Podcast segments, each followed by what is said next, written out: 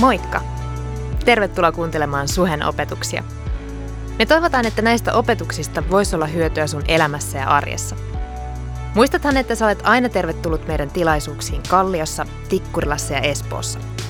Tarkemmat osoitteet ja kellonajat ja lisätietoa muutenkin meidän seurakunnasta löydät osoitteesta www.suhe.net. Mutta nyt opetuksen pariin.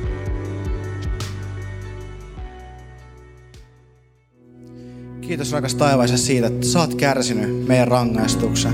Sä tulit sun pojassas maan päälle, että meillä voisi olla iankaikkinen elämä. Meillä voisi olla ylösnousemus elämä ja toivo. Mä vaan rukoilen sitä, että sun sana saisi tänään tulla julistetuksi. Sun tahto saisi tapahtua. Ja Jeesuksen nimi saisi tulla kirkastetuksi pyhän hengen työn kautta. Meistä jokaiselle tänä päivänä. Että meistä jokainen saisi elää tänään sitä elämää, jonka Jumala saat meille antanut sun armosi kautta. Tätä me rukoillaan Jeesuksen Kristuksen nimessä. Amen. Amen. Wow. Kiitos. Taisi olla uusi, uusi biisi, vaan ihanaa, ihanaa saada tulla niin, kuin, niin ristin sanoman, kristiusko ydin sanoman niin kuin ääreltä opettamaan julistamaan. Ja tosiaan munkin osaltani tervetuloa Ristin tielle tämän saarnasarjan äärelle. Mä oon tosiaan Häkkisen Henri ja pitkän linjan suhelainen ja teologian maisteri koulutukseltani. Ja katsotaan, hiukan jo Kirsi ehti pelotella, että saattaa venähtää. Katsotaan, miten tässä tapahtuu. Jumala ainakin armahtaa. Katsotaan, mitä, mitä Henkka tekee. Erittäin hyvä. Mutta tosiaan mun oma niin kuin sydämen toive on se, että näin pääsiäisenä, niin mä voin julistaa jotain sellaista meille Jumalan sydämeltä, joka voi niin kuin varustaa meitä näkemään sen ihan kaikkisen totuuden, minkä Jumala on tahtonut ilmoittaa maailmaan hänen pojassaan. Mikä on se elämä, mitä Jumala tahtoo meille antaa. Jotain konkreettista, jotain todellista, mikä auttaa meitä oikeasti tässä meidän päivässä, tässä meidän elämässä. Ja kun ristin tie on tämä aihe, missä me ollaan, niin viime viikolla me puhuttiin kärsimyksestä. Tänään me tullaan keskittymään ylösnousemus elämään. Tänään me tullaan keskittymään siihen ylösnousemukseen, siihen pääsiäisen ihmeeseen. Ja mä haluan oikeastaan aluksi vähän vaan tuoda kaikki kartalle koska osa ei välttämättä ollut viime viikolla, osa ei ehkä muista, ainakin itsellä välillä muisti takkuilee. Niin miten me viime viikolla puhuttiin, mikä antaa ymmärrys tähän, on oikeastaan kolme asiaa kärsimyksestä. Kolme asiaa, jotka auttaa meitä saamaan niin kuin ymmärrystä siitä, että mikä tämä ristintie on. Ja ensimmäinen niistä oli se, että kärsimys on todellista. Se on jotain niin todellista, että Jumala joutui tulemaan maailmaan kohtaamaan sen, voittamaan sen. Pahuus vaati kohtaamista. Ja toiseksi, niin Jumala ei kutsu meitä minnekään, minne hän ei ensin itse ole kulkenut. Kun Jeesus pyytää meitä kulkemaan ristin tiellä, niin hän on ensin itse kulkenut sinne. Hän on itse mennyt ristin tien ja pyytää meitä seuraamaan hänen askelissaan. Sitä vaellusta, mikä meille annetaan. Ja kolmanneksi, Jumalalla eikä kärsimyksellä on viimeinen sana. Että se ristin tie ja sen haasteet, mitä siinä onkaan, se ei päättynyt pitkäperjantain kärsimysnäytelmään ja kuolemaan.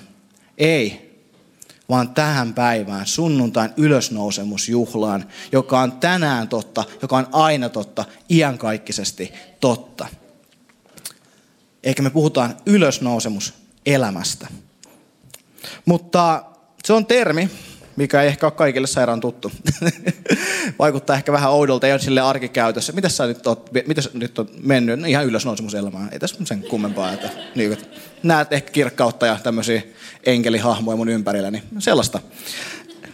Ei. Otetaan tähän oikeastaan apostoli Paavalin sanoja, joiden kautta lähdetään tarkastelemaan tätä aihetta. Ja Tuohon tulee kirjasta Efesolaisille tulee ensimmäinen raamatun kohta. Ja Paavali tosiaan oli henkilö, joka oli ensimmäisiä kristittyjen vainoajia. Hän niin kuin vainos niin kuin, vangitakseen ja tappaakseen kristittyjä. Mutta hän kohtasi ylösnouseen Kristuksen, hänen koko elämänsä muuttui. Ja tämä Paavali niin kirjoittaa Efeson seurakunnalle jostain kristinuskon ydinasioista. Luetaan eteenpäin. Minä rukoilen, että Herramme Jeesuksen Kristuksen Jumala, kirkkauden Isä, antaisi teille viisauden ja näkemisen hengen, niin että oppisitte tuntemaan hänet ja että hän valaisisi teidän sisäiset silmänne näkemään, millaiseen toivoon hän on meidät kutsunut. Eikö tässä saa vettä? Miten äärettömän rikkaan perintöosan hän antaa meille pyhien joukossa ja miten mittaamaton on hänen voimansa, joka vaikuttaa meissä uskovissa. Se on sama väkevä voima, jota hän osoitti herättäessään Kristuksen kuolleista ja asettaessaan hänet istumaan oikealle puolelleen taivaassa. Ylemmäksi kaikkia valtoja, voimia ja mahteja. Ylemmäksi kaikkia herruuksia, jotka mainitaan tässä ja tulevassakin maailmassa. Jumala on alistanut kaiken hänen valtaansa ja asettanut hänet kaiken yläpuolelle seurakuntansa pääksi. Seurakunta on Kristuksen ruumis ja hänen täyteytensä. Hänen, joka kaiken kaikessa täyttää. Tuosta Paavalin kohdasta mä haluan nostaa esille erityisen tärkeänä tämän. Se on sama väkevä voima, jota hän osoitti, kiitos Mikko, jota hän osoitti herättäessään Kristuksen kuolleista. Jokin voima, mikä kykenee herättämään kuolleet, joka kykenee tuomaan iänkaikkista elämää. Se sama väkevä voima on meissä – Tämä on jotain todella väkevää, suurta, ihmeellistä. Mutta jos me ollaan rehellisiä, niin se on myöskin jotenkin sangen kaukasta meidän niin kuin, omaan kokemukseen. Se tuntuu jotenkin niin joltain suurelta ja ihmeelliseltä, että siitä on tosi vaikea sanoa minkälaista otetta. Mitä tässä oikeasti tarkoitetaan, mistä tässä puhutaan, miten mä voisin nähdä tämmöisen voiman, mitä niin kuin sanat ei pysty kunnolla kuvaamaan, ja ymmärtää sen jotenkin mun omassa elämässäni se voisi jotenkin astua mun elämän arkeen merkityksellisellä tavalla, eikä vain etäisinä korulauseina, mitä ehkä hoetaan, vaan jotain sellaisena sydämen ymmärryksenä, mun mielen niin kuin, näkemisenä, mikä aidosti vaikuttaa mun elämässä. Miten se voi tapahtua? Miten tämä kohta voisi puhua meille sellaisella tavalla? Tätä varten meidän täytyy jotenkin lähteä tarkastelemaan ylösnousemusvoimaa. Meidän täytyy kysyä, että mitä varten tämä voima on. Miten se vaikuttaa, millä tavoin se liittyy meidän elämään.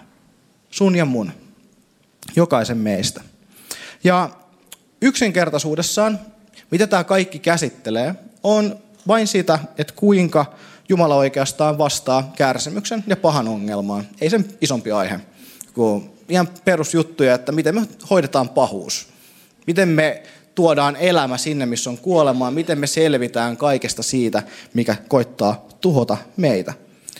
Ja todellisuus on vaan siis se, jokaisella meistä, että me tiedetään, että meillä on enemmän tai vähemmän niin kuin vaikeuksia sen kanssa, että kuinka me eletään oikein. Miten me pystytään valitsemaan se, mikä on hyvää ja oikeasti ehkä sitoutumaan siihen. Ei vain yksittäisissä hetkissä, vaan että meidän elämä konkreettisesti ja kestävästi – voisi mennä kohden sitä, mikä me tiedetään hyväksi. Jotain sellaista, missä se pimeys, mitä me helposti nähdään, jos me käytetään tällaista kuvannollista termiä, ää, erilainen niin kuin vaikeus, niin voisi oikeasti muuttua valoksi. Kir, niin kuin selkeäksi, kirkkaaksi, joksikin mikä on vaan helppoa. Mutta nämä asiat ei kuitenkaan muutu pelkästään uskottelemalla. Ne ei vaan muutu sillä, että me sanotaan, että no hei, kyllä se juttu on vaan näin. se pelkkä sanominen ei itsessään muuta sitä todellisuutta, ellei se todellisuus jo ole toinen. Ellei oikeasti ole tapahtunut jotain aitoa muutosta, ellei Jumalan voima ole ollut liikkeellä.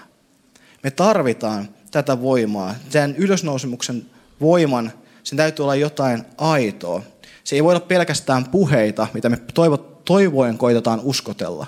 Siellä täytyy olla jotain vielä kouriin tuntuvampaa, perustavanlaatuisempaa, jotain, minkä varassa me voidaan seistä. Ja tämän tähden me lähdetään kysymään, mitä tämä voima on. Ja meidän täytyy siis lähteä määrittelemään. Ja luonnontieteissä voima on oikeastaan vektorisuure. Mä en tiedä, mitä se tarkoittaa. Mä katsoin tämän Wikipediasta, ei huolta. Mutta mä oon Mä oon ollut luonnontieteen lukiossa, mutta koulutukseltani kuitenkin humanisti, että jos on joku, joka tulee kertomaan myöhemmin noin fysiikan luonnonlait tarkemmin, se on ihan ok. Mutta mä ymmärsin näin, että voima tarkoittaa sitä, että on jokin suunta, johon mennään jollain tietyllä suuruudella, tietyllä vahvuudella. Ja jonkinlainen liike A-sta b vaikka nopea tai vaikka hiljaisempaa. Tosi tieteellistä, mä tiedän. Mutta miksi tämän, miksi tämän kaiken kerroin ei ollut pelkästään hauskuttaakseni kaikki, vaan että nyt kun me puhutaan ylösnousemusvoimasta, me puhutaan siitä Jumalan vaikuttamasta voimasta, joka oikeastaan vie meitä ja liikuttaa jokaista meitä Kristuksen kaltaisuuteen, Jumalan valtakunnan elämään. Se on jotain ymmärrettävää tämän kautta. Se on jotain, mitä me ollaan jossakin, me lähdetään liikkeelle sen Jumalan voiman kautta, mitä hän meissä vaikuttaa pyhän hengen työn kautta. Eikä se, mitä meissä tapahtuu muutos, on pyhän hengen vahvuuden mukaisesti. Ja pst, salainen juttu, pyhä henki on Jumala, kaikki voipa. Se on ihan riittävän suuri se voima, millä hän kykenee vaikuttamaan meissä. Ei huolta. Sä, niin kuin, että sä voit miettiä, että mä oon aikamoinen niin kuin liikutettava, mä oon niin kuin tässä vähän haastava ja tällaista, mutta että ei huolta, pyöhenki on tarpeeksi vahva. Riittää poveri. Teologit voi uupua, mutta henki ei. Pyöhenki ei uuvu. Mutta me tarvitaan ymmärrystä siis Jeesuksesta, koska jos pyhänkin liikuttaa meitä Kristuksen kaltaisuuteen, hänen Jumalan voima vie meitä siihen, niin me halutaan seuraavaksi katsoa, että no mihinkä? Mistä tässä puhutaan? Mikä on tämä Kristuksen kaltaisuus? Mikä on tämä ylösnousemus elämä? Ja Kristuksen katsominen onnistuu parhaiten, kun me käännetään katse pääsiäiseen. Pääsiäisen tapahtumiin ristin tielle. Ja tämän tähden me puhutaan nyt pääsiäisestä, sen sanoman ytimestä hetki. Ja Oikeastaan pääsiäisen tapahtumat ovat Jumalan vastaus koko maailman, koko todellisuuden hätään, jotka ovat pahuus, kuolema ja synti. Tämmöiset pikkuasiat. Niihin Jumalan vastaus on yhtä lailla kolmiosainen. Jeesuksen Kristuksen elämä, kuolema ja ylösnousemus. Ensinnäkin Jeesuksen, Kristuksen elämä. Se on jotain, mikä julistaa koko maailmalle, millainen Jumala todella on. Kuinka Jumala on meidän puolellamme, että hän rakastaa meitä aina sen, siihen asti, että hän menee ristille meidän tähtemme. Hän välittää meistä, hän taistelee meidän puolestamme. Hän tulee kulkemaan meidän rinnallamme. Hän on Immanuel, Jumala meidän kanssamme. Toiseksi Jeesuksen Kristuksen kuolema, joka ottaa kaiken tämän, mitä hänen elämänsä on sanonut, vie sen siihen lakipisteeseen huipentumaan. Jeesus ei lähtenyt vaan, kun meno kävi rajuukset, että okei, no nyt tämä on vähän vaikea, että mä lähden menemään. Ei, vaan mä menen aivan loppuun asti, että viimeiseenkin asti, mä menen aivan sinne synkimpään pimeyteen, niin kuin kaikkien kuilujen pohjalle. Mä astun itse kuolemaan – että mä väittäisin kaikkeen maailmaan sen totuuden Jumalasta, että Jumala rakastaa, että Jumala pelastaa, Jumala on teidän puolellanne. Tämä on mitä Jeesuksen Kristuksen kuolema, mitä hänen ristinsä julistaa. Ja tästä me astutaan kolmanteen pääsiäisen totuuteen, joka on ylösnousemus, mikä on se hetki, kun Isä Jumala katsoo poikaa, sitä mitä poika on väittänyt hänestä – ja sanoo kyllä ja aamen. Minä rakastan, minä välitän, mä olen sun puolella, mä annan syntisi anteeksi, minä pelastan. Tämä on se todellisuus, mistä pääsiäinen puhuu. Siinä on ytimessä, se on e, niin kuin koko todellisuutta niin kuin haastava väite, minkä Jumala ainoastaan pystyy vastaamaan ja vahvistamaan, ja hän tekee sen. Ja siitä me iloitaan. Siitä me oikeastaan tänäänkin ollaan tultu kokoon sen tähden, mitä Jeesus on tehnyt. Ja oikeastaan, jos sä lähdet miettimään kristin oppia, kristin uskoa, kaikkea teologiaa ja muuta, niin tämä koko tapahtuma, se on sen kaiken niin kuin keskipiste, mistä kaikki se muu ymmärrys lähtee kasvamaan. Se on se varma piste, minkä, minkä kautta me katsotaan kaikkia muita tilanteita ja olosuhteita, koska me nähdään Jeesuksen ristillä, että Jumala varmasti rakastaa meitä, Jumala on varmasti meidän puolellamme. Joten sen tähden, mikä onkaan olosuhde tai tilanne, haaste tai kipu, mä pystyn katsomaan ristin läpi niitä ja näkemään, että oikeastaan mä saan ymmärtää ne Jumalan rakkauden kautta, luottaen siihen, mitä hän on tekemässä. Jumala on meidän avonhuutoa vastaava Jumala, ja hän vastaa pelastamalla meidät. Ja hän pelastaa meidät kerran taivaaseen, täydellisyyteen, missä se ristin tie, niin kuin niitä kärsimyksiä meinaan kohata, se tie on saatu päätökseen.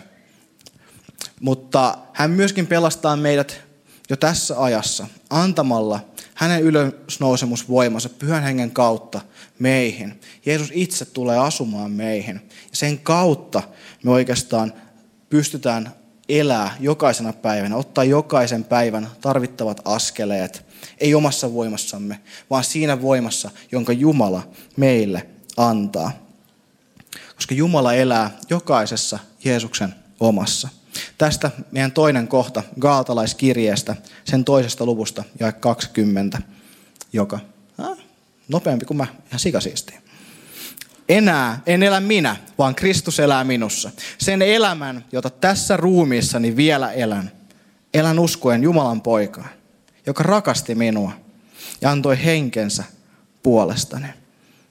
Me aletaan saapua pikkuhiljaa sen konkretian pariin. Tämä iso totuus, mitä me ei edes pystytä kunnolla niin kuin täysin edes sisäistämään. Se on jotain, mitä me hapuille koitetaan tarttua.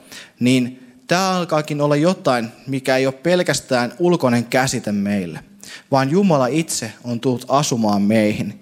Ja tämä kohta yhdessä seuraavan kohan kanssa, joka on Johanneksen evankeliumista, nämä vie meidät lopulta siihen käytännön pariin vielä suuremmin. Johanneksen evankeliumissa 14. luvussa, kuudennes jakeessa.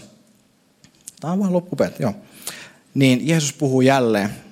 Jeesus vastasi, minä olen tie, totuus ja elämä.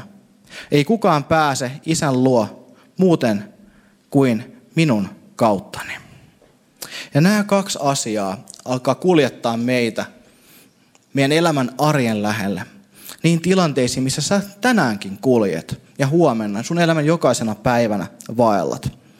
Ja mä selvennän asiaa hiukan sillä, että otetaan hetkeksi pohdintaa ihan vaan niin kuin luontaisia tarpeita, mitä meidän elämässä on. Sulla saattaa olla jano, ja sille löytyy luontainen niin kuin tyydytys, joku juoma. Sulla voi olla nälkä, ja sekin pystytään täyttämään ruualla. Sä voit, okei, okay, vähän abstraktimpaa, sä voit kokea yksinäisyyttä ja on olemassa ystäviä. Me huomataan, että kaikki ne tarpeet, mitä me koetaan maailmassa, niin on myöskin olemassa jotain, mikä täyttää ne. Jotain, minkä kautta me, ne tulee kohdatuksi. Ja nyt ihmisessä on kaipuu perimmäiseen merkitykseen, elämään ja tarkoitukseen – Meistä on jotain, mikä huutaa, että meidät on luotu johonkin suurempaan, johonkin syvempään, johonkin rakkaampaan suhteeseen.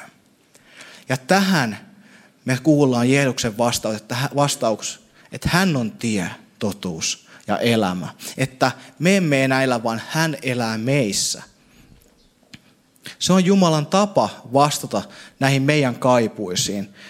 Jumala itse tulee jakaa hänen elämänsä meidän kanssamme.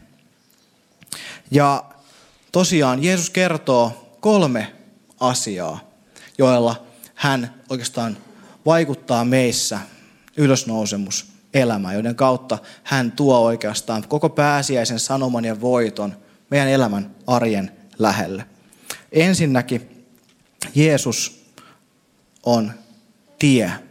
Ja antiikin maailmassa, mistä Jeesus puhuu tämän tien, niin hän ei tarkoittanut, että hän on pelkästään jokin roomalainen tie, miltä pystyy kävelemään ja sekin tie kestää. Tokikin Jeesus kestää.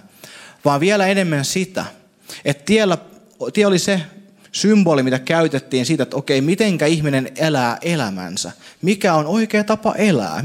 Miten sä valitset jokaisessa tilanteessa, että mikä on oikein, mikä, mikä taas väärin, mitä vältetään, minkä perässä kuljetaan. Kaikki arjen päätökset, käytännön haasteet, elämän eri valinnat, jokainen niistä. Niin Jeesus sanoo, että ne kaikki löytää oikean suunnan, oikean valinnan hänessä. Hänen kanssaan sä et koskaan valitse väärin. Hänen kanssaan sä et koskaan eksy. Hän vie sut perille hänen valtakuntaansa. Hän vie sut perille ylitse kaikkien haasteiden. Jeesus on tie totuuteen ja elämään.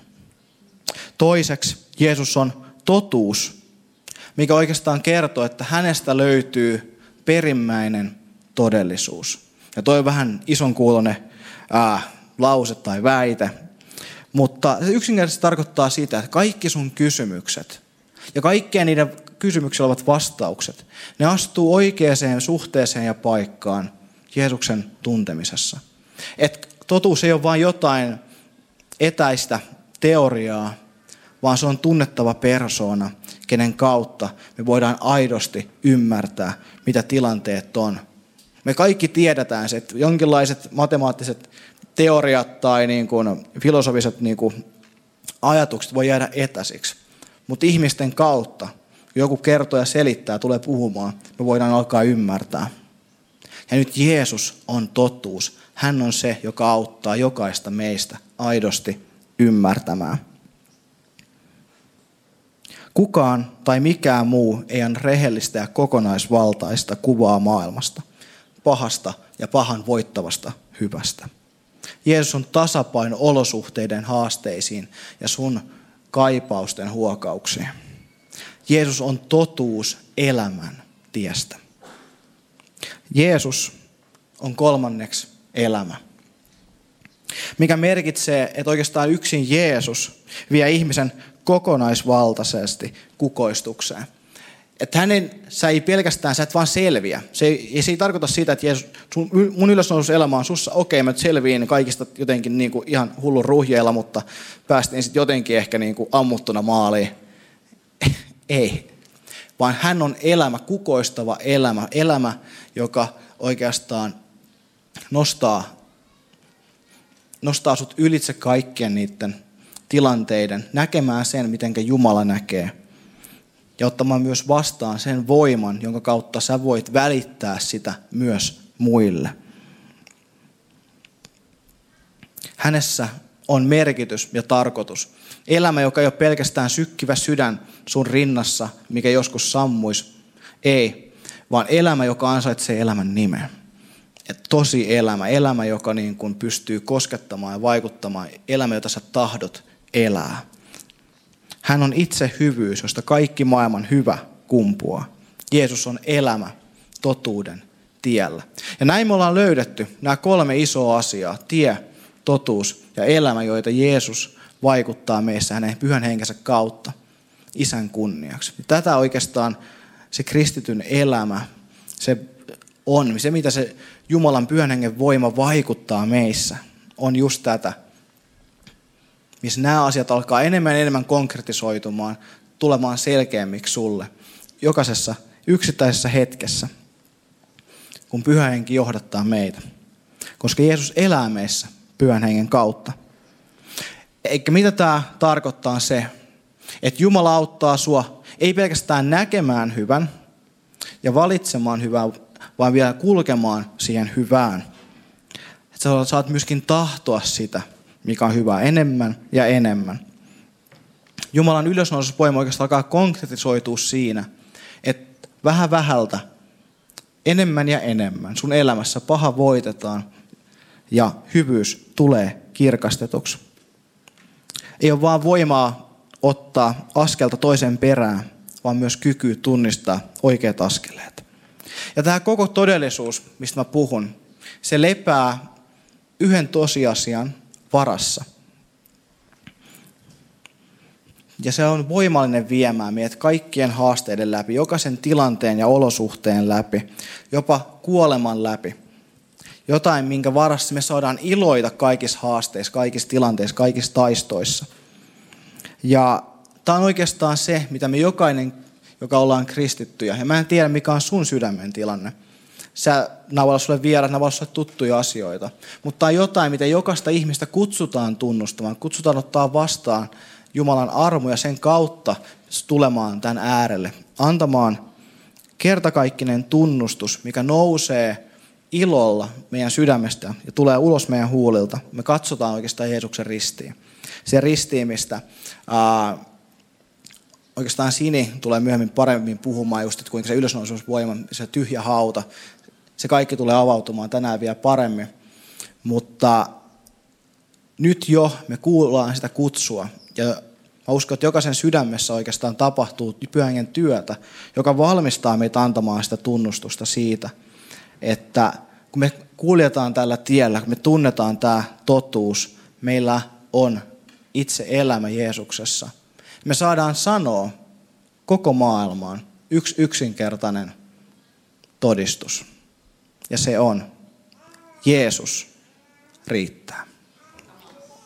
Kiitos.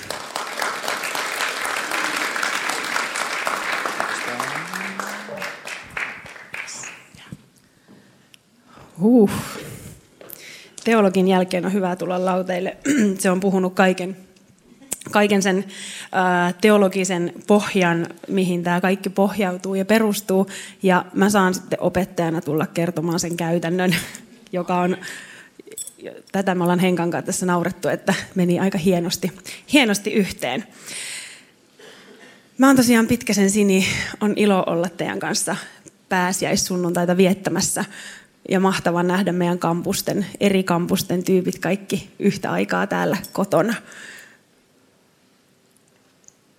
Tota, joo, vähän pajatso meni tyhjäksi tuossa Henkan, Henkan sanomisissa. Mä yritän keräillä täältä itseni ja kertoa sen, mistä Jumala on mulle puhunut viime päivinä. Ristin tie ja niin kuin Henkka sanoi, niin ylösnousemuselämä on se, mistä me tänään puhutaan. Ja, ja Mä oon sellainen tunne, tunneperäinen ihminen. Se on varmaan meille naisille hyvin yleistä, kyllä varmasti miehillekin, mutta mä jotenkin naisena koen sen, että, että mä tunnen hirveän herkästi ja itken ja nauran ja otan tosi vahvasti kaikki tunteella vastaan. Ja kun mä rupesin miettimään pääsiäistä, pääsiäisen sanomaa, niin mulla on sellainen ajatus, että kun me puhutaan ristin kuolemasta, kun me puhutaan Jeesuksen kuolemasta, niin meidän on hirveän helppo ihmisinä samastua siihen ja tavallaan tunteiden kautta tuntea se, miltä Jeesuksesta, miltä opetuslapsista on mahtanut tuntua siinä tilanteessa, kun Jeesus on ristiin naulittu ja haudattu.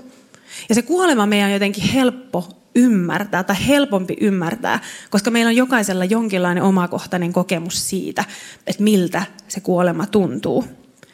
Mutta sitten kun taas kun me puhutaan ylösnousemuksesta, niin mä melkein voi väittää, että meillä kellään ei ole henkilökohtaista kokemusta ylösnousemuksesta.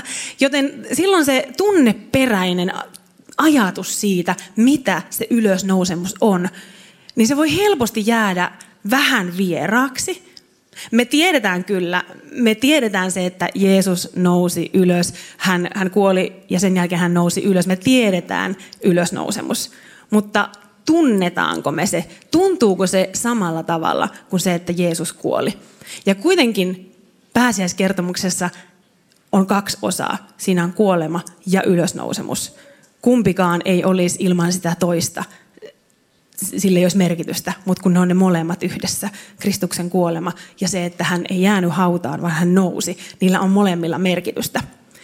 Ja kun mä oon tällainen käytännön, käytännön ihminen, hyvin pitkälti, en missään nimessä teologi, niin äh, mä jotenkin jäin miettimään, että mikä on sellainen käytännön asia, josta on vielä niin kuin helpompi ymmärtää, miten mä itse ymmärrän ylösnousemuksen käytännössä. Tavallaan sen tunteen ja sen tunteen puuttumisen. Ja mä rupesin miettimään sellaista asiaa, että mulla on ihan hirveästi hyviä ystäviä. Mä oon saanut vuosien, vuosikausien aikana viettää varmaan siis kymmeniä, en ehkä satoja, mutta kymmeniä aivan ihania, uskomattoman upeita häitä mun ystävien kanssa. Mä oon saanut olla juhlimassa meidän rakkaiden sukulaisten ja ystävien äh, avioitumista ja olla mukana heidän häissään. Ja tota, äh, ennen kun mä itse sain kokea sen, mä oon noin kymmenen vuotta sitten mennyt naimisiin Jessen kanssa, mutta aina ennen sitä, musta oli hienoa juhlia, mulla on ihania, ihania muistoja niistä, mutta ne ystävien häät oli vain häitä. Ne oli vain juhlia, jossa me juhlittiin näiden ystävien rakkautta. Mutta siinä, sinä päivänä, kun mä oon itse saanut noin kymmenen vuotta sitten kävellä mun miehen käsipuolessa sinne vihkialttarille, ja Make on siunannut meidät puolisoiksi, niin jotain muuttu. Ja se oli se, että mä aloin, mulla oli tunnekokemus siitä, millaista on olla omissa häissä, millaista on olla morsian. Ja ja, ja sen jälkeen mä voin kertoa, että ihan jokaisessa häissä on varmaan itkenyt ihan sikana. Kaikkien, niin, kaikkien kavereiden häissä aina joku kyynel vierii ja mä oon silleen, että hei, tämä on niin siistiä. Ja tavallaan sen takia, että mulla oli nyt se oma kohtainen kokemus siitä, miltä se tuntuu. Sitä ennen mä kyllä tiesin sen. Mutta kun mulle tuli se oma kohtainen kokemus asiasta, niin jotain muuttu. Ja tavallaan siihen on helpompi samaistua siihen toisen ihmisen onneen ja tunteeseen. Mä viikolla luin kaikkia neljää evankeliumia yhtä aikaa. Ja mä mietin, että mikä näistä evankeliumien ylösnousemuskertomuksista on sellainen, mitä mä haluan tänään lähteä teidän kanssa lukemaan.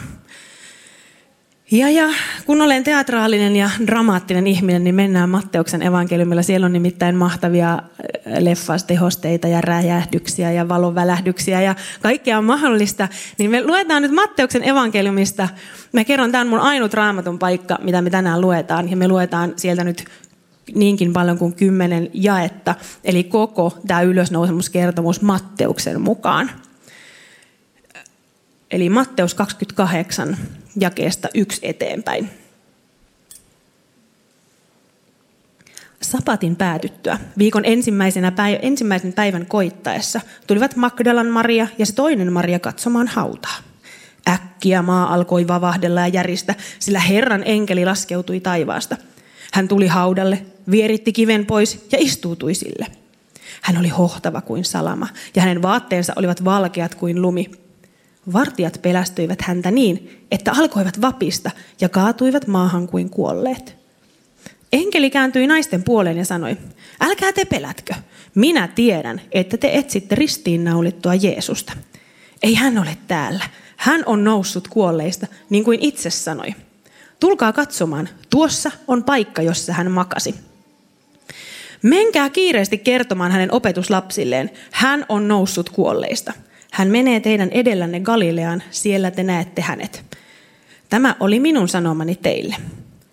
Naiset lähtivät heti haudalta, yhtä aikaa peloissaan ja riemuissaan, ja riensivät viemään sanaa Jeesuksen opetuslapsille.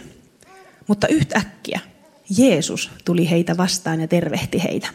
He menivät hänen luokseen, syleilivät hänen jalkojaan ja kumarsivat häntä.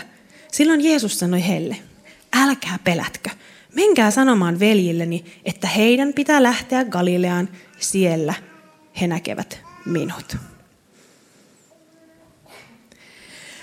Kaikki neljä evankeliumia kertoo mun mielestä hyvin samalla tavalla tämän ylösnousemuskertomuksen. Siellä on hyvin samanlaiset faktat, hyvin samanlaiset asiat. Ja ne kaikki alkaa sillä, että naiset, joukko naisia on lähtenyt liikkeelle.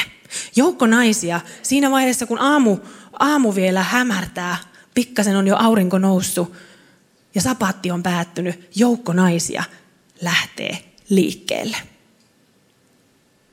Ja ihan kaikki, kaikki evankeliumit ei kerro, että miksi nämä naiset lähtee liikkeelle, mikä saa, mikä saa heidät liikkeelle, mutta osassa evankeliumista kerrotaan, että heillä on mukana öljypullo. He on todennäköisesti menossa voitelemaan Jeesuksen ruumista. Ja mm, mä jotenkin mietin, että koska sitä ei kerrota, niin evankeliumin kirjoittajat ei ole ehkä pitänyt sitä kauhean merkityksellisenä. Että no, ne nyt, naiset nyt lähti. Naiset on sellaisia. Naiset meni, meni sinne. Ne lähti katsoa, että jos se Jeesuksen ruumis olisi siellä, että voisi vähän mennä sinne haudalle vielä. Mutta enemmän kuin se, että minkä takia Jeesus, tai miksi nämä naiset lähti. Mä oon oikeasti aina mietityttänyt se, että mitä ne ajatteli siinä tilanteessa. Ne oli nimittäin ihan varmaan, ihan varmasti, ne oli tietoisia siitä, että kun ne menee sinne haudalle, niin siellä, mitä heitä odottaa siellä? Niitä odottaa siellä jättimäinen suuri kivi haudan suulla. Niin suuri, että tuskin tämä joukko, kourallinen naisia, pystyy sitä kiveä siirtämään.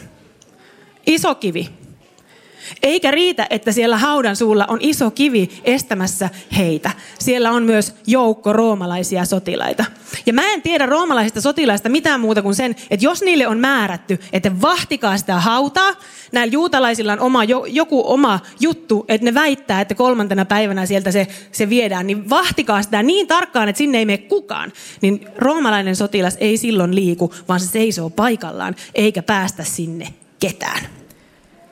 Joten siellä on iso kivi, joukko roomalaisia sotilaita ja siitä huolimatta nämä naiset on menossa sinne haudalle.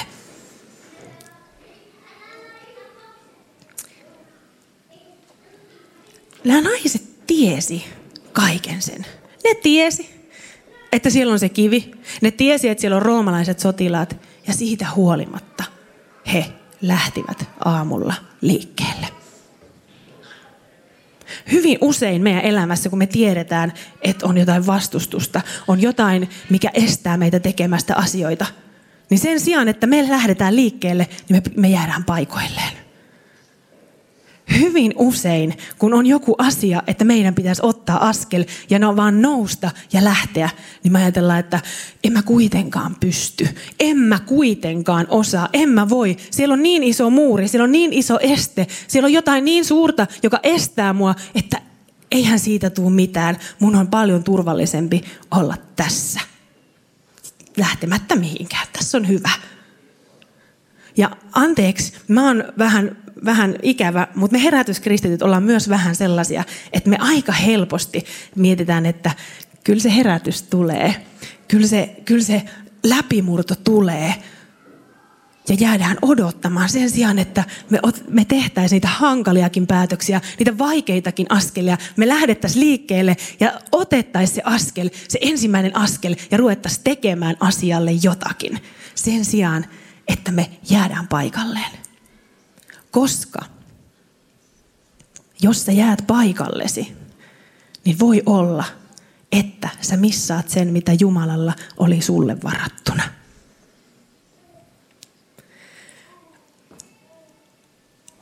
Lähde, lähde liikkeelle. Lähde liikkeelle ja ota se ensimmäinen askel uskossa eteenpäin. Oli se sitten koulupaikka, jos sä haluat johonkin opiskelemaan, niin et sä odota, että sä, pääs, sä pääset sinne, vaan sä haet sinne kouluun. Jos sä haluat jonkun työpaikan, sulla on joku unelma jostain työpaikasta, niin sähän toimit sen mukaan, että sä vielä joskus oot siellä töissä. Jos sä haluat palvella seurakunnassa jossain tietyssä positiossa, niin tee sille asialle jotain. Ota se ensimmäinen askel. Ei sua tulla kotoa hakemaan. Ei, ei kukaan tiedä sun lahjoja ja sun kykyjä, jos sinä et itse ota ensimmäistä askelta ja me eteenpäin. Tässä on itse asiassa päivälleen, tasan vuosi sitten, Jumala otti mua aika vahvasti kiinni siitä, että mitä mä oon tehnyt ja mitä mä en ole tehnyt ja mihin hän on mut kutsunut. Ja siksi tämä ei varmasti ole sattumaa, tämä on ihan jotain Jumalan johdatusta, että mä oon tänään tässä puhumassa, koska ihan siis päivälleen 21.4.18 on Jumala kohdannut mua ja ottanut kiinni ja puhunut siitä, että hei Sini, mä en ole kutsunut sua tekemään näitä asioita. Mä oon kutsunut sua tekemään jotain muuta. Lähde liikkeelle. Ja nyt vuoden myöhemmin mä oon jo vähän lähempänä sitä, mihin hän silloin mua on kutsunut. Eli otetaan se ensimmäinen askel ja lähdetään liikkeelle. Ja jatketaan Matteuksen mukana. Mennään tuonne jakeeseen. kaksi. Me ollaan päästy ensimmäinen jae jo tästä. Vau. Wow. Äkkiä maa alkoi vavahdella ja järjistä, sillä Herran enkeli laskeutuu taivaasta. Hän tuli haudalle, vieritti kiven pois ja istuutui sille. Hän oli hohtava kuin salama ja hänen vaatteensa olivat valkeat kuin lumi. Vartijat pelästyivät häntä niin, että alkoivat vapista ja kaatuivat maahan kuin kuolleet. Enkeli kääntyi naisten puoleen ja sanoi, älkää pelätkö. Minä tiedän, että te etsitte ristiin naulittaa Jeesusta. Ei hän ole täällä. Hän on noussut kuolleista niin kuin itse sanoi. Tulkaa katsomaan, tuossa on paikka, jossa hän makasi. Mä uskon, että tuo hetki on ollut näille naisille aivan hämmentävän erityinen. He olivat tulleet haudalle tarkoituksena voidella viimeiselle matkalle heidän Messias, heidän Kristus, kuningas, joka, jonka piti vapauttaa ja pelastaa koko kansa, jonka piti vapauttaa heidät kaikesta. Ja nyt tuo Messias on kuollut, on haudassa. Ja nämä naiset ajattelee, että he menee voitelee sen viimeiselle matkalle ja sitten se on hyvästi. Mutta siinä tilanteessa, kun he saapuu haudalle ja he näkee, että tapahtuu nämä kaikki, kivi ei olekaan siinä haudan suulla ja siellä haudassa istuu enkeli, niin ihan varmasti itsellä puntit tutis, tutis ihan samalla tavalla. Ei ole ihan joka päiväistä, että enkeli tulee ilmoittamaan sulle. Ja tavallaan se tunteiden kirjo jälleen kerran, miltä ne, mitä niistä naisista on tuntunut, kun ne ensin tulee murheissaan haudalle ja sitten yhtäkkiä varmasti säikähdys, pelko, ehkä epäusko. Voiko tämä pitää paikkansa? Tämä enkeli ilmoittaa meille, että hän ei ole täällä. Ja me ei nähdä sitä Jeesuksen ruumista enää täällä. Se ei ole tossa. Siinä on vaan se paikka, missä Jeesus on ollut. Ja hauta onkin tyhjä. Ja se ilo ja pikkuhiljaa nouseva sellainen toivo, että ehkä – ehkä tässä onkin jotain muuta. Ehkä onkin tapahtunut ihme, niin kuin Jeesus jo ennalta on sanonut, että minä nousen kolmantena päivänä. Ehkä se sittenkin oli totta, että Jeesus ei ole täällä haudassa, vaan hän on noussut ylös. Kun me lähdetään liikkeelle, niin muistetaan, että se on menoa sen jälkeen. Koska tuskin nämä naiset oli aamulla ajatellut, että mitä kaikkea tapahtuu vielä ennen lounasaikaa. Ne oli vaan menossa haudalle, mutta ne lähti liikkeelle. He sai ilmestyksen. Jumalan yliluonnollinen puuttuminen sen päivän tapahtumiin. Ja nämä naiset sai ensimmäisenä olla todistamassa sitä, kun Jumala puuttuu peliin. Jumala astuu tilanteeseen. Naiset oli vaan ottaneet askeleen, uskoneet, että kyllä me jotenkin selvitään. Ja he näkee, kun Jumala puuttuu peliin. Kun Jumala alkaa toimia. Vähän rätisee ja paukkuu ja ihmetyttää varmasti suuresti. Mutta Jumalan läsnäolo. Jos sä jäät paikoilles, niin sä saatat missata sen, mitä Jumalalla on varattuna sulle. Mutta kun sä lähdet liikkeelle, niin sä löydät tehtävän – ja tarkoituksen. Koska sitähän enkeli tuli antamaan. Se sanoo niille sinne viimeisessä jakeessa, että menkää Galileaan kertomaan niille Jeesuksen opetuslapsille. Menkää kertomaan niille, että hän ei ole enää täällä. Menkää kiireesti sanomaan hänen opetuslapsilleen, hän on noussut kuolleesta. Hän menee teidän edellänne Galileaan, siellä te hänet näette. Tämä oli minun sanomani teille. Ja naiset lähtee hirmusta kyytiä. Ja siellä sanotaan jakeessa kahdeksan, että naiset lähtivät heti haudalta yhtä aikaa peloissaan ja riemuissaan ja riensivät viemään sanaa Jeesuksen opetuslapsille, mutta yhtäkkiä Jeesus tuli heitä vastaan ja tervehti heitä. He menivät hänen luokseen, syleilivät hänen jalkojaan ja kumarsivat häntä. Ja silloin Jeesus sanoi heille, älkää pelätkö, menkää sanomaan veljilleni, että heidän pitää lähteä Galileaan, siellä he näkevät minut. Jumalan yliluonnollinen puuttuminen ton aamun tapahtumiin käänsi kaiken päälaelleen. Jumala astui tilanteeseen, joka oli mahdoton, ja muutti sen ylösnousemuksen ää, ilosanomaksi. kertomukseksi siitä, että hauta on tyhjä. Siellä ei ole enää ketään. Menkää ja kertokaa opetuslapsille. Tuskin ne naiset oli ajatellut tapaavansa Jeesu itse ylösnouseen Kristuksen, kun he lähtee sieltä. Mutta kun enkeli oli sanonut, että menkää, niin naisethan meni, vaikka niitä pelotti. Ja, ei, ja mua oikeastaan, tämä pelko on jännä juttu. Mä jäin miettimään sitä, että ajatelkaa, että Jeesus sanoi ensimmäisenä, että älkää pelätkö. Älkää pelätkö. Hei, minä olen tässä, älkää pelätkö. Et menkää vaan kertomaan niille opetuslapsille, että, että mä oon noussut ylös. Älkää pelätkö. Koska Jeesus tiesi, että ihan varmasti niitä naisia pelotti. Niitä pelotti lähteä kertomaan kellekään aivan hullua uutista, että hei, se joka kuoli onkin noussut ylös. Hei, Jeesus ei ole enää haudassa, hän on noussut ylös.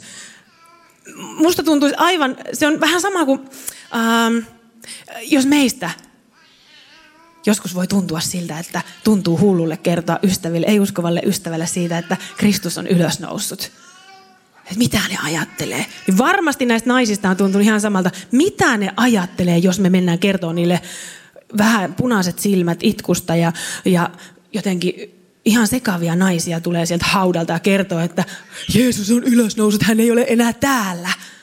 Et mitä ne ajattelee? Ja Jeesus sanoo niille ensimmäisenä, älkää pelätkö, älkää pelätkö. Mä oon tässä, mä oon noussut ylös. Menkää vaan ja kertokaa niille, että he näkee, tapaavat minut Galileassa.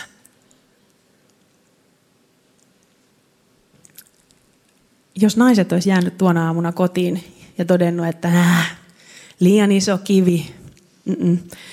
roomalaisia sotilaita hirveä liuta, tiedätkö, ei ne päästä meitä siitä läpi. Niin naisilta olisi jäänyt kokematta Jumalan yliluonnollinen puuttuminen siihen tilanteeseen – ja naisilta olisi jäänyt kokematta ylösnouseen Kristuksen tapaaminen ihan ensi metreillä.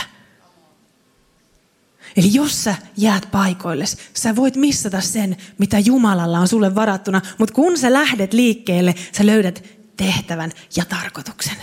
Joten älä jää paikoille. Jeesus sanoo viimeisinä sanoinaan, kaikissa evankeliumeissa lukee, hän sanoi viimeisinä sanoinaan, että menkää kaikkeen maailmaan – hän jätti meille tehtävän ja siitä ylösnousemuselämä meille puhuu, Kristuksen ylösnousemus. Menkää kaikkeen maailmaan. Se on viimeinen käsky, jonka Jeesus meille jätti. Ota se askel, lähde liikkeelle. Koska jos sä jäät paikoille, niin sä voit missata osan siitä, mitä Jumalalla on sulle varattuna. Mutta kun sä lähdet liikkeelle, sä löydät tehtävän sun elämään. Joten lähdetään liikkeelle.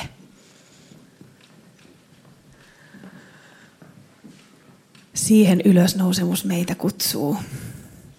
Se on huikea, huikea sanoma. Ja tiedätkö, meillä on tänään mahdollisuus, jos sä ihan eka kertaa kuulet sanoman ylösnouseesta Kristuksesta – jos sä et ikinä koskaan kuullut, tai sä et kuullut jonkun tarinan siitä, mutta se ei ole kolahtanut henkilökohtaisesti. Mä oon puhunut tänään tunteista ja siitä, että miltä se tuntuu. Mutta kun Kristus tulee, Jeesus tulee sun elämään, niin se muuten tuntuu. Koska hän on tullut meitä varten. Hän on kuollut, mutta hän on ylösnoussut. Hän on ylösnoussut Kristus ja hän elää tänä päivänä. Ja tähän Kristukseen me saadaan luottaa, me saadaan uskoa, että hänellä on meille jokaiselle tehtävä. Ja tänään tosiaan, jos tämä on ihan eka kerta, kun sä kuulet tästä Jeesuksesta, niin sulla on mahdollisuus, me kohta rukoillaan yhdessä, rukousta me kutsutaan syntisen rukoukseksi. Jos tämä on sellainen asia, että sä haluat tänään, tänään sanoa tälle Jeesukselle, että joo, mä haluan uskoa suhun, niin tänään on se, se päivä. Sulla on mahdollisuus siihen. Kohta kun me noustaan seisomaan ja ää, rukoillaan yhdessä, mä pyydän, että nostat käden ylös silloin, niin mä tiedän, kenen puolesta mä rukoilen. Mutta jos sä oot tällä hetkellä elämässä sellaisessa tilanteessa, että sä et tiedä, mihin sä astut, mikä on se ensimmäinen askel? Uskallako sä ottaa sen? Onko liian monta kiveä, liian monta sotilasta edessä? liian monta vaikeaa kysymystä, joihin ei ole vastausta. Tiedätkö, tänään on mahdollisuus ottaa se askel luottaen siihen, että Jeesus kyllä kantaa. Ja Jeesus vie meitä eteenpäin, koska hänellä on meille jokaiselle hyvä suunnitelma, paras suunnitelma. Ja hän haluaa meidän kanssa kulkea tätä tietä. Hän on jättänyt meille sen sanan, menkää, menkää, menkää. Ja tehkää kaikki kansat mun opetuslapsiksi. Se on ylösnousemus päivän sanoma. Menkää ja tehkää kaikki kansat mun opetuslapsiksi. Ja jos sä mietit sitä, että mikä on se sun seuraava askel, niin mä pyydän, että kun me kohta noustaan yhdessä rukoilemaan, niin, niin tee se päätös siitä, että oli se mikä tahansa, mikä tahansa, niin mä haluan ottaa sen askeleen eteenpäin tänä pääsiäisenä. Mä haluan aloittaa uudelleen taas sen matkan Kristuksen kanssa, koska mä haluan mennä eteenpäin. Ja mä pyydän, noustaan seurakunta seisomaan ja rukoillaan yhdessä. Rukoillaan yhdessä ja sen jälkeen äh, Kirsi tulee vielä johdattaa. Meillä on tänään ehtoollinen. Me saadaan yhdessä muistella vielä niitä pääsiäisen tapahtumia.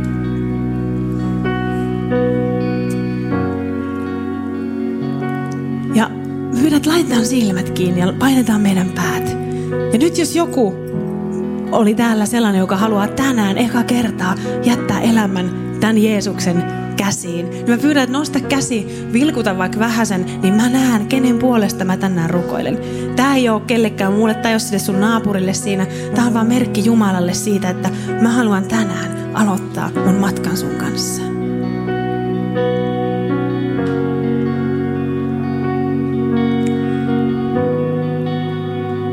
Pyydän myös sua, joka haluat tänään ottaa sen askeleen, lähteä liikkeelle. Mä pyydän myös sua, nosta sun käsi ylös. Sä voit, se, se on merkki Jumalalle, se ei ole merkki edes mulle. Se on merkki Jumalalle siitä, että mä haluan tänään lähteä eteenpäin. Oli ne esteet ja haasteet miten suuria tahansa. Me rukoillaan, että jokainen löytää sen oman tien Kristuksen kanssa. Mutta nyt me rukoillaan tämä syntisen rukous. Mä pyydän, että toistat mun perässä. Rakas Jeesus, kiitos, että kuolit mun syntien takia ristillä. Kiitos, että kannoit mun taakat ja epäonnistumiset. Ja Jeesus, mä haluan tänään pyytää sua asumaan mun sydämeen. Mun elämän pelastajana ja Herrana. Johda sä mun elämää. Ja auta mua elämään vapaana. Kiitos sun hyvyydestäsi, Jeesus. Amen. Ja jos sä teit tänään tämän ratkaisun ihan eka kertaa ja sä läksit seuraamaan Jeesusta, jätit sun elämän eka kertaa Jeesukselle, niin kerro siitä jollekin. Kerro sille kaverille, joka sut toi tänne. Äh, kerro meille jollekin, jolla noin laput kaulassa. Tuu juttelee loungeen siitä ja jatka seurakunnassa käymistä. Me halutaan rukoilla sun kanssa, joten tuu tämän jälkeen vaikka tosiaan loungeen, niin ja rukoillaan yhdessä. Sun elämä on muuttunut. Sun elämällä on uusi suunta. Huikeeta pääsiäissunnuntain jatkoa Kirsi tulee johtaa meidät tästä eteenpäin. Olepa hyvä.